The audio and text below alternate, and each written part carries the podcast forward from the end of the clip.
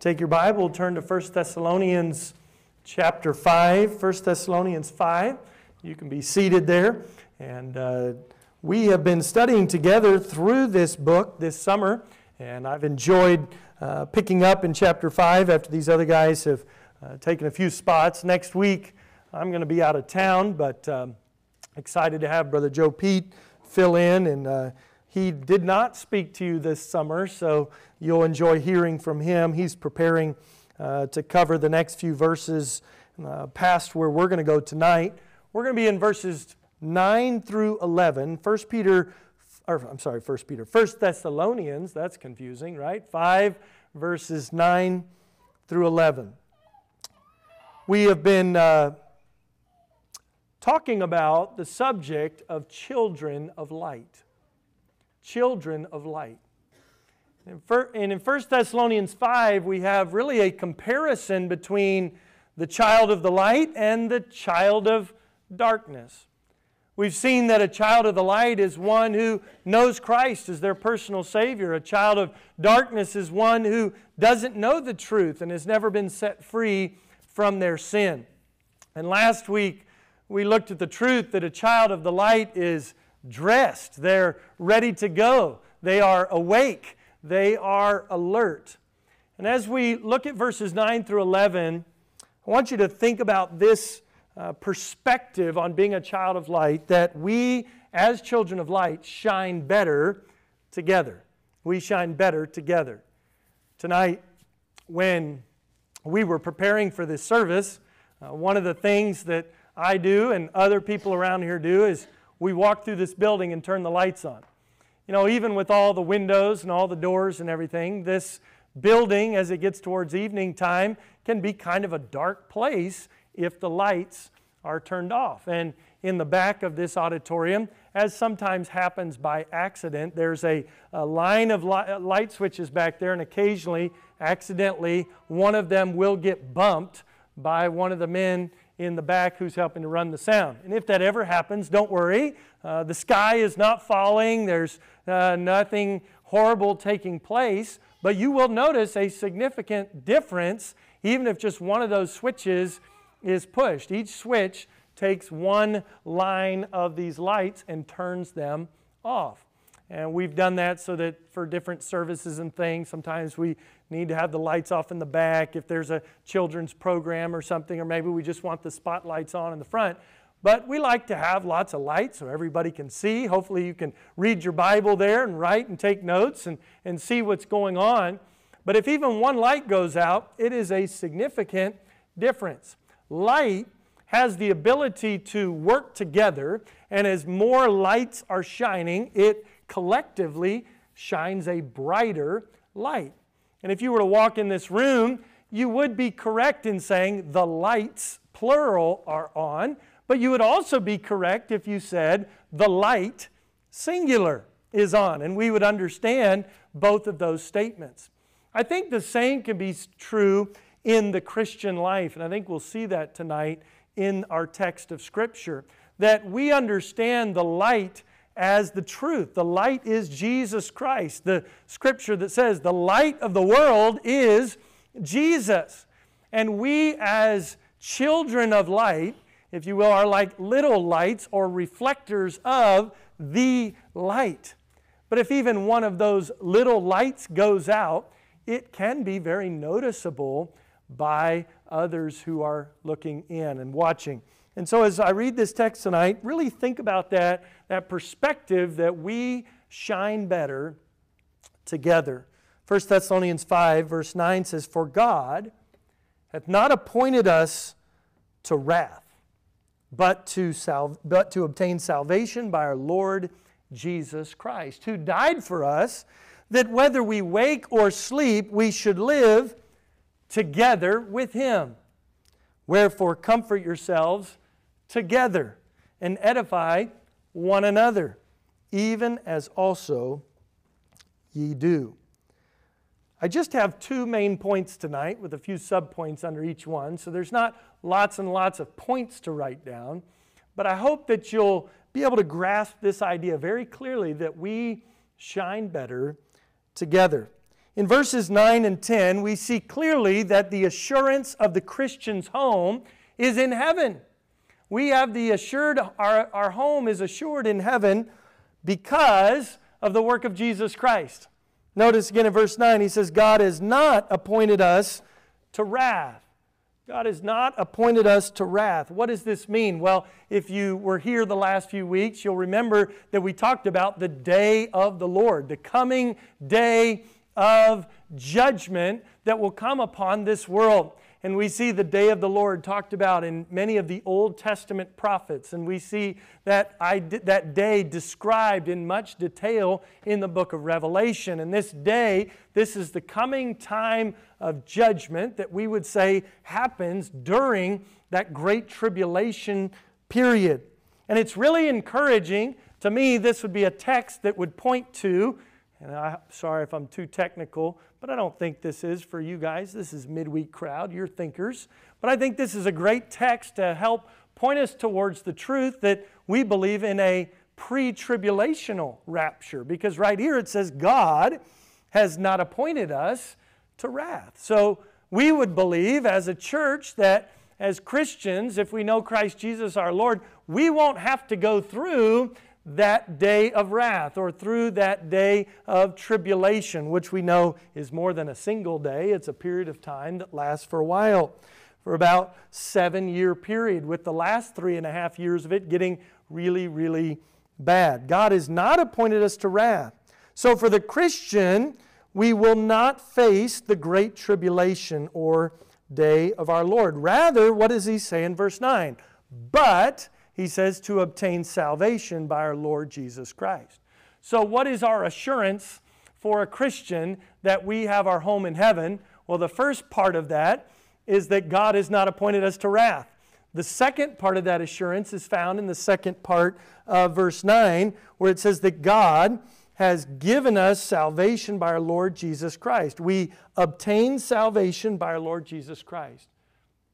John 14 in verse 6 Jesus saith unto them, I am the way, the truth, and the life. No man cometh unto the Father but by me. My assurance of a home in heaven is not based on my work, it's based on His. It's because I've come to God through the work of Jesus Christ who died in my place. And it's Jesus Christ who is preparing a home for me in heaven. And guess what? If you've trusted in Jesus Christ as your Savior, He's preparing a home in heaven for you as well. Our assurance as a believer, as a Christian, is from two directions. One, that God has not appointed us to wrath, and two, that God has given us salvation through our Lord Jesus Christ. And notice in verse 10, he, can, he builds on this idea of what Christ did so that we might obtain salvation. Do you see it there in verse 10? The Lord Jesus Christ, verse 10, who died for us.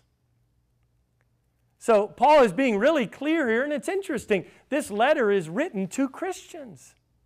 He's writing to Christians to encourage them, to comfort them, to instruct them about the end of days.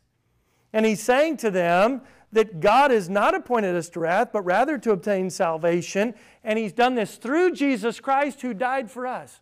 Isn't it interesting that he's writing this to Christians? They already knew that.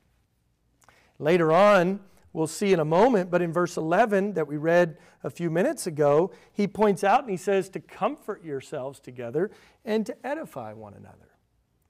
You know, I think one of the things that we should never overlook or minimize in the body of Christ is the importance of rehearsing truth over and over again. You say, Well, I'm already a Christian. I already know that Christ died. But Paul thought it necessary to remind a bunch of Christians that Christ died for their sin. Because I don't know about you, there are days when we get discouraged, we get tired, we get lonely. We, we feel hurt inside. We kind of lose our way and lose our focus. We look at things going on in society and say, What now? What am I supposed to do? And, and Paul is writing to comfort and encourage these believers by reminding them that Christ died for their sins. May we, as believers, as children of God, never get over the fact that Christ died for our sins. You know, I think one of the dangers, right, of the Christian life is that you live it long enough and you might forget what kind of sinner you were. Paul the Apostle never forgot what kind of sinner he was. And he was careful to remind some of those churches he wrote to. I can think specifically of the church in Corinth as he listed out a whole bunch of different sins. And he said to them, And such were some of you. He reminded them where they came from, and he reminded them that Christ died for their sins. And he says in verse 10, back in 1 Thessalonians 5, Christ who died for us, that whether we wake or sleep, we should live together with him. Now, if you have your Bible there, look back to chapter 4 of 1 Thessalonians. This was covered in a message earlier this summer, but I just want to remind you of what it, the Bible says in 1 Thessalonians 4 and verse 13. He says, I would not have you to be ignorant, brethren, concerning them which are asleep, that ye sorrow not, even as others which have no hope. For if we believe that Jesus died and rose again, even so, them also which sleep in Jesus will God bring with him. He's writing here to encourage this church and to remind them that our salvation is through Jesus Christ because Christ died on the cross for our sin. Christ paid the penalty, so we didn't have to. And he's also encouraging them by saying, whether you're alive when Christ returns, or even if you've already died physically when Christ returns, you have the assurance of a home in heaven. You know, that's very comforting, isn't it?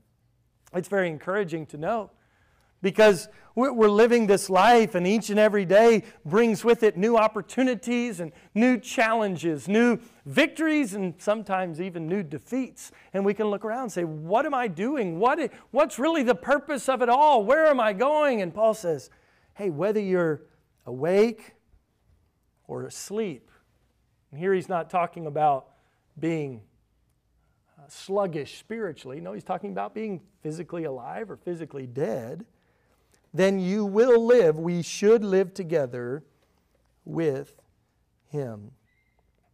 Here in this passage of Scripture, we see a great encouragement and assurance to the Christian of their home in heaven. If you're still looking at 1 Thessalonians 4, look down at verses 16 and 17. He reminded the people in this church, he said, For the Lord Himself. I love it that God doesn't just send somebody else to do this, He comes Himself. The Lord Himself, Jesus Christ, will come. Revelation tells us He'll be riding on this white horse. He's going to come to rule and to reign. The Lord himself shall descend from heaven with a shout, with the voice of the archangel, with the trump of God. And the dead in Christ, those would be those in chapter 5 he calls asleep. The dead in Christ shall rise first. Then we which are alive and remain shall be caught up together with them in the clouds to meet the Lord in the air. And so shall we ever be with the Lord forever, forever. Remember, uh, a week ago, we talked about, a couple weeks ago, we talked about how that future perspective gives us a present focus. When we know what's coming, it helps us to be prepared for it. Before the service tonight, I was having a conversation with a couple of, uh, of our ladies here about how knowing history helps us to be able to live our life that we're in today, right? To be able to understand the world that we live in and how to live in it. And isn't it wonderful that God's Word gives us a history, if you will, of where we've come from spiritually, and it explains how Jesus Christ died in our place to pay for our sin. But it doesn't just give us the history, it also gives us the future of what's coming so we can be prepared for that as well. We shine better together. But in order to shine better together, we have to understand that we are assured of a home in heaven if you've trusted in Jesus Christ as your Savior. I hope you know that. I hope you have that assurance that you've trusted in Him. Because if you do, God says that you have a home waiting for you in heaven someday. And then the last verse I want us to look at tonight is verse 11. Wherefore, he says, comfort yourselves together. So, based on the truth that I've just explained to you, the truth that Jesus Christ died for your sins, the truth that whether you're awake or asleep when Christ returns, that you'll have an eternal home with Him in heaven, that God has not appointed us to wrath, but rather to obtain salvation. Based on that truth, He says, Comfort yourselves together and edify one another, even as also ye do. And it's in this verse that I think we see this idea where I took the title for this message tonight that we shine better together. He says, Comfort yourselves together. And then he says, Edify one another. So while we've seen the assurance of the Christian's home in heaven, we also see in verse 11 here the encouragement for the Christian today. All right, I have an assurance of my home in heaven, but what do I do now? What's the encouragement for today? For today. He gives us two different commands, if you will, in this verse. The first one is to comfort. Comfort yourselves together. The second one is to edify one another. Comfort together and edify one another. Before I go into detail on comforting and edifying one another, notice how both of these things are to be done with others, together, one another. He doesn't say, comfort yourself by yourself. He says, comfort yourself together. That tells me this is to be done together as part of the body of Christ, as part of your church family, to comfort yourself together. And then he says, and edify one another. He doesn't say, edify yourself with this truth and comfort yourself with this truth. No, he says to comfort yourselves together and edify one another with this truth. I'm guessing you've probably found this to be true as well, but I have found in my life that sometimes the greatest comfort and the greatest challenge and encouragement to me is when I have the opportunity to comfort somebody else with truth and challenge them with truth. Anybody else ever found that? Like when you are the one doing the teaching, or you are the one doing the instruction, or you are the one challenging somebody else, it challenges you, it comforts you, it encourages you. Hey, moms and dads, have you ever had one of those moments where you're telling your children something to do or something that they shouldn't be doing, and then all of a sudden the Lord hits you with the conviction of, like, hey, buddy, you're the one. You need to stop doing that. You know why they're doing that? It's because they see you doing that, mom or dad. And you're going, oh, Lord, it'd just be easier if I could tell them what to do if, if I didn't have to change. You know, it's always easy to see the problems in other people and fix them without having to change ourselves. And I think this is some of what he's getting at here. He, he's not saying comfort yourself, edify yourself. He's saying comfort others, edify one another. Do this together. I want to take you to a couple more passages of Scripture as well to give us just a little more clarity on this idea. Hebrews chapter 10. These are probably familiar verses to many of you. Hebrews 10, verses 24 and 25. The Bible says this, and let us consider one another, one another, to provoke unto love and to good works. So I had to be encouraging you and challenging you to do right. That's not because I have it all figured out and I'm perfect. That's not what it's saying. He says, but we're to be doing this one with another. So it's not just one guy telling everybody else what to do. No, it's, it's each other keeping each other accountable to the truth and to the Word of God. To love and to good works, not forsaking the assembling of ourselves together. I know, oh boy, he's telling us to be in church. We even got here on a Wednesday night. We got through the Houston traffic. We did everything to get here. Thank you for doing that. I know it's a lot of work. I've been here most of the day. I did venture out in the Houston traffic today. Um, had the opportunity to go up and visit with Ed Kinney. He's going through radiation treatments right now, and so went up and visited with him and Sandra at the hospital day. Pray for Ed. He's got radiation treatments five days a week for eight weeks in a row. That's a lot of back and forth and a lot of time in the radiation lab. So I got out a little bit, but I didn't have to deal with the rush hour traffic to get here tonight. I didn't have to race home and throw on maybe some different clothes, or maybe you didn't even go home at all. You just kind of came here and you see your wife or your husband for the first time today, and oh, hi, how are you? It's, it's good to see you, right? People, we've come from different places and gone through different things. But here in Hebrews 10, it's encouraging us, challenging us to be together as the body of Christ. Don't forsake the assembling of yourselves together, as the manner of some is, but exhorting one another, and so much the more as you see the day approaching. It's hard to edify one another and comfort one another if we aren't together. I see here the importance of the body of Christ working together in unity for the mutual comfort and edification of the whole body. Another passage of Scripture we've looked at a number of times in here, so I won't take time to preach it all in all of its points to you and unpack all the truth that's there.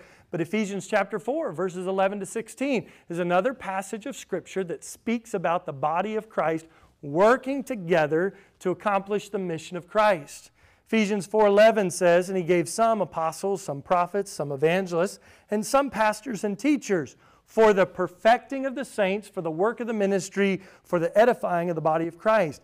Till we all, there it is again, this whole group together, till we all come in the unity of the faith and of the knowledge of the Son of God unto a perfect man, unto the measure of the stature of the fullness of Christ, that we henceforth be no more children. We're to be spiritually mature, tossed to and fro and carried about with every wind of doctrine by the sleight of men and cunning craftiness whereby they lie in wait to deceive as you look around in society today, as you look around to those who may even call themselves to be Christians, would you say that morality and principled living is on the rise or it's in decline? Some would say it's completely gone, and where did it all go? Why?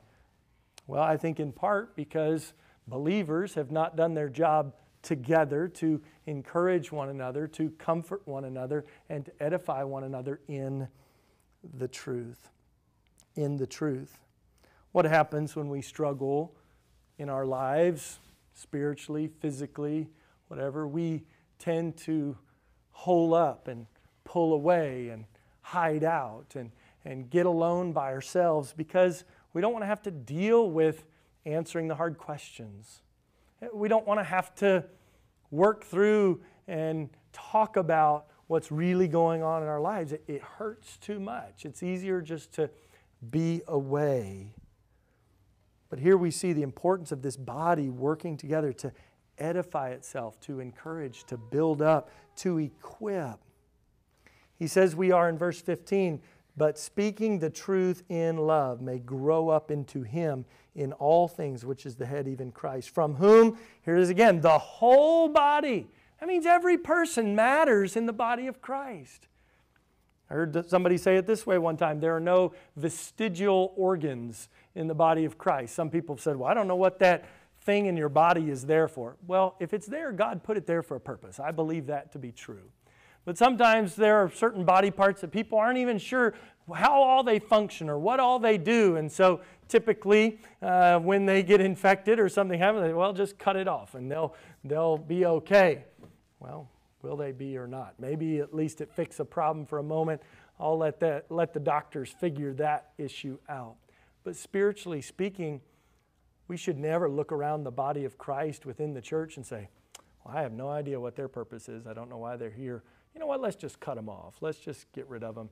It'd be easier to do it without them than to do it with them. And you know what? When a certain part of the body gets sick or is hurting spiritually, and yes, physically, it can be a drain, it can be a pull to the rest of the body, but that's not a chance for us to say, you know what, let's just amputate and move on. No.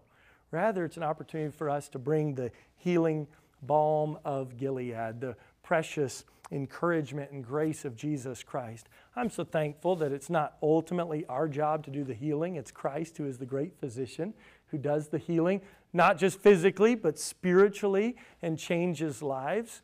But we do have the truth. We have the Word of God that we can take and minister that grace to others.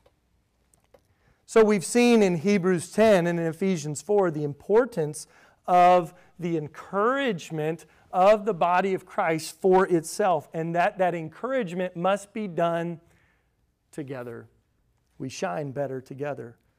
So before we finish tonight, I want us to think just briefly about these two words comfort, because he tells us we are to comfort together, and to edify, to edify one another, to comfort. Why do we need comfort? We often think of the word comfort as something that we need when we're discouraged or when things are hard. When a child wakes up in the night and they're whimpering, they need comfort. When some, a little one falls and bruises their knee, they need comfort. When somebody loses a loved one, they need comfort. We understand the idea of comfort. Why does he say we are to comfort comfort each other? Comfort yourselves together. Well, we're comforting why? He says wherefore. Wherefore what? Well, work backwards, right? Because of the return of Christ, because we will escape the day of wrath as believers, we are to comfort one another with that truth. So I, I wrote it this way in my notes even in hard times, we can remember that Jesus will soon return. This is great comfort in times of hurt, times of sickness, and times of loss. It's a help in times of unknown, times of doubt, and times of fear. Jesus is coming again. There's great comfort in that. Once again, Paul's not writing these words to an audience that didn't know that truth. They already knew this truth. But he's comforting them by reminding them of the truth. Have you ever noticed that when you comfort a child, when you comfort an adult, doesn't matter who it is, when you comfort them, you're generally not telling them something they don't already know. You're just reminding them of the truth that they already do know. They already know. I mean, what does a mother say to her child when he falls and bangs his knee? It'll be okay. Well, he told him that the last time he was hurt. But you're just reminding him again, it'll be okay. Mommy's right here. Well, mommy was there last time too. Why is, he, why is she telling him that again? She's comforting him with her words, reminding her of the truth. You know, it's so important in the body of Christ to comfort one another by reminding one another of the truth of the truth of God's Word. That's one of the things I'm really excited about in our church as we um, have our time like this on Wednesday night to be able to bear one another's burden in prayer. That's one of the ways we comfort one another because we get to hear your burdens and your burdens and your needs and, and my needs, and, and we get to pray for them one for the other and say, hey, how can I help take your burden to the Lord? And let's be reminded together that God is faithful, that Jesus is coming back soon, that God's Word has the answers. There's great comfort in that. But then the second admonition that he gives us in verse 11 is that we are to edify one another. Edify one another. To edify is to, to build up. Sometimes it's used in the context of, of teaching, to admonish somebody else, but it's, it's the idea of taking truth and, and building upon it. Let, let me give you a, a little bit more perspective. Let me explain something in more detail. It's really fun doing this with boys that are getting bigger in my house because they'll ask questions, you know, about something about an engine or something about, you know, uh, the way an animal moves or functions or something about a building or something about something in the world that's going on. Why is this? How is that? You know, even in a in a sad tragedy like we were remembering this past weekend on 9/11, my wife and I were having some conversations with our children. None of them were alive when that took place. And um, our youngest, who's seven, you know, he's very far removed from those days in that he's never had any experience about that. So we were taking the opportunity to talk through with him and explain to him what happened and why it happened and some of the ramifications of that taking place and how that's affected our country and how that affects us and how it affects our world and how it changes things that we live in today. wasn't comfort, perhaps, but it definitely was edification, helping him to be able to process what he sees going on around him. My children are studying some things in history right now, and they were learning recently how back coming out of the Great Depression or during the Great Depression, when this New Deal was put out, and when the country here in the United States went off the gold standard, and when the government said, turn all your gold in and trade it out for, for paper money. And, and so that was very edifying to my kids, not to learn that people had to give up their gold, but to understand why owning gold is so important to some people, to many people. And probably a lot of people said, Really? The government took away all the gold? Well, they tried to.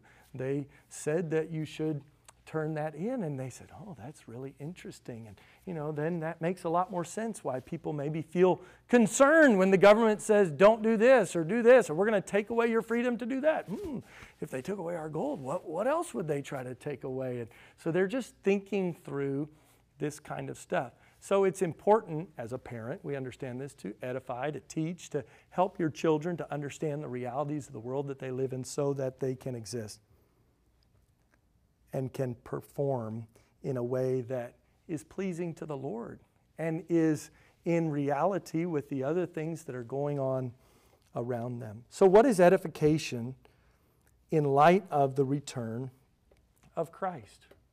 Well, for the believer, I think it's very simply this asking this kind of question because of the return of Christ, because as a believer I'm assured of my home in heaven because I know that I won't have to face that day of wrath, because I've been called to live as a child of the light, then how should I be living today? And edification is what takes place when we sit down together or we talk as individuals or you and your spouse get together or you and your friend at church and we say, well, what does God's word tell us how we should live? Well, the list could be very long, but let me just give you a very small abbreviated list based on what we've already looked at in 1 Thessalonians 5. How should we live today? We should live soberly, clear eyed, undistracted, understanding that the things around us, while they may be beyond our control, they're not beyond God's control. That God has a plan. Jesus is coming again. Live soberly.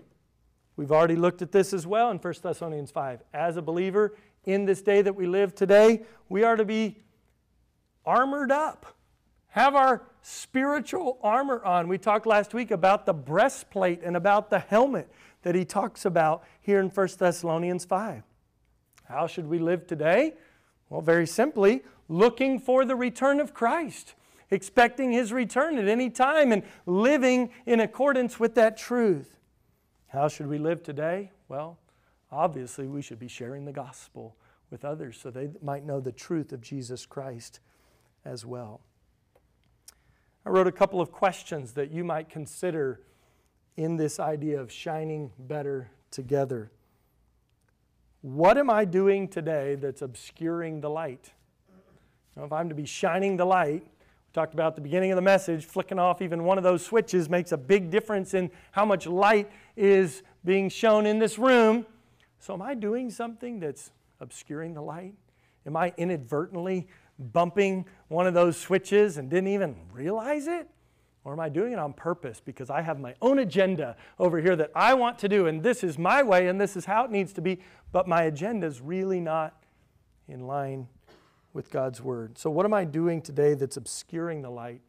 I think another perspective, and you could probably write some more questions to think about this, but one other one I wrote what am I doing today that's pointing the light in the wrong direction? You know, as a child of the light, we are not the source of light. Jesus Christ is the source of light. We are just reflectors of His light. But am I over here reflecting it off on something other than the work of Jesus Christ and the power of the gospel to change lives? Am I so busy taking my freedom as a believer in Christ or the truth of the gospel? And, and maybe I'm really excited about shining light, but I'm not shining light on things that matter. I, am not pointing people towards the truth. I, I'm really busy, but I'm not busy about anything that matters. I'm not busy pointing people towards the light that is Jesus Christ. 1 Thessalonians 5 9 to 11, this light that is to be shown is something that we do as we comfort one another and as we edify each other together. We do shine better together. When the light shines together, it shines brighter. You know this on your car, right? When you turn on your brights, your regular headlights generally stay on too, and then there's a bright bulb that gets added to it. I remember when I was a kid, I got my first flashlight. I was really excited about it. It was this little bitty Maglite that just had one single AAA battery in it. But the thing I loved about Maglite flashlights is it had the spare light bulb in, in the cap on the, on the back end of it. You know what I'm talking about. You can unscrew that and pull the spring off, and there was a light bulb, and that little bitty pen light had a spare light bulb in the bottom of that. Of course, as a, as a kid, I played with it so much, I ended up breaking the light bulb before it ever actually got into the flashlight. But fortunately, I had the one that came in the light, so I lost the spare. But I was glad to have that one and thankful for it. But as I got older, I had, I had so enjoyed that little Maglite, I saved up and I bought one of the big Maglites, you know, that has the three or four D batteries in it that looks more like a club than a flashlight, you know. But when you turn that light on, it's bright. Why is it bright? Well, the size of the bulb in it's significantly brighter. There's a lot more power going through it. And today, with LED lights, they often will have multiple LEDs all shining together. And of course, there's a mirror around it, and that's how that flashlight gets so bright. But if you had an LED flashlight and you started knocking out LEDs, what would happen with that light? It would quickly become dimmer and dimmer and dimmer. You know, God didn't put us here on this world in this world as believers to just obscure the light or to shine it somewhere else. No, he put us here to shine brightly. You've probably also seen on those flashlights, the Maglite would do this. If you turn the top of it, you could focus that beam and it would move the mirror up and down in relation to the light bulb inside. And so that would give you either a wide beam or a very focused beam. And uh, so you spin the top and it shines in a wider space or a, or a narrow space. And you think about that in relation to the truth of God's Word and sharing the hope of the gospel. We can get really busy, kind of shining the light sort of slightly around, or we can focus on the work of Jesus Christ and what He's done for us. These truths are not really complicated truths to understand. They're right here in our text, and I think anybody could read this and say, well, yeah, very clearly, we are to be comforting ourselves together and edify one another. And notice, Paul says at the end of verse 11, even as also ye do. What's he saying here? You're already doing these things. So just keep on. Keep on doing it. You know, maybe the truth that you need to hear today is not that you need to learn something new, although perhaps you do have some new things to learn, but it's to stay faithful in what you're already doing to stay faithful in the work that God has given you. I don't know about you, but there are days I feel like I'm just not enough. I'm not going to be able to get everything done that needs to be accomplished. And that's actually true. We can't do it all on our own. But it's also very comforting to be edified by the truth that this world is not our home and that Jesus Christ is the one that saves souls, not us and that all of the wrongs that we see around us, all of the injustices that are around us, and we say, I don't like that. That makes me feel bad. Or I see this wickedness prevailing and righteousness seems to be struggling. The Lord's going to put all those things right someday. That's both comforting and edifying for us and helps us to shine bright as a light for Jesus Christ. Lord, we thank you for this truth and, and I pray that you would help it sink into our minds that we might be comforted by it tonight and be edified, be challenged and built up, encouraged to live faithfully because of the Lord's soon return. Because as a believer in Christ, we don't have to face his wrath. Because the work of Jesus Christ was finished when he died on the cross for our sin. He doesn't have to go back and die again and again and again for our sin. We don't have to bring sacrifices over and over and over again. We don't do this work to earn salvation. No, we do it because we have earned salvation, or we, we have received salvation through the work that you have done for us on the cross. And Father, I pray that you would bless even our time as we pray together and lift up one another and comfort one another with the truth. Thank you for our folks and working in Awana tonight and the children there tonight. Thank you for those ministering to our teens tonight. I think we have over 30 children in Awana tonight. We praise you for that and we thank you for the number of teens as well. I don't know how many they have, but Lord, Lord, it's exciting to think about all of this work together to both comfort and edify so that we may together shine the light of Christ brightly in this world that is in such darkness. We thank you for Jesus, and it's in his name I pray. Amen.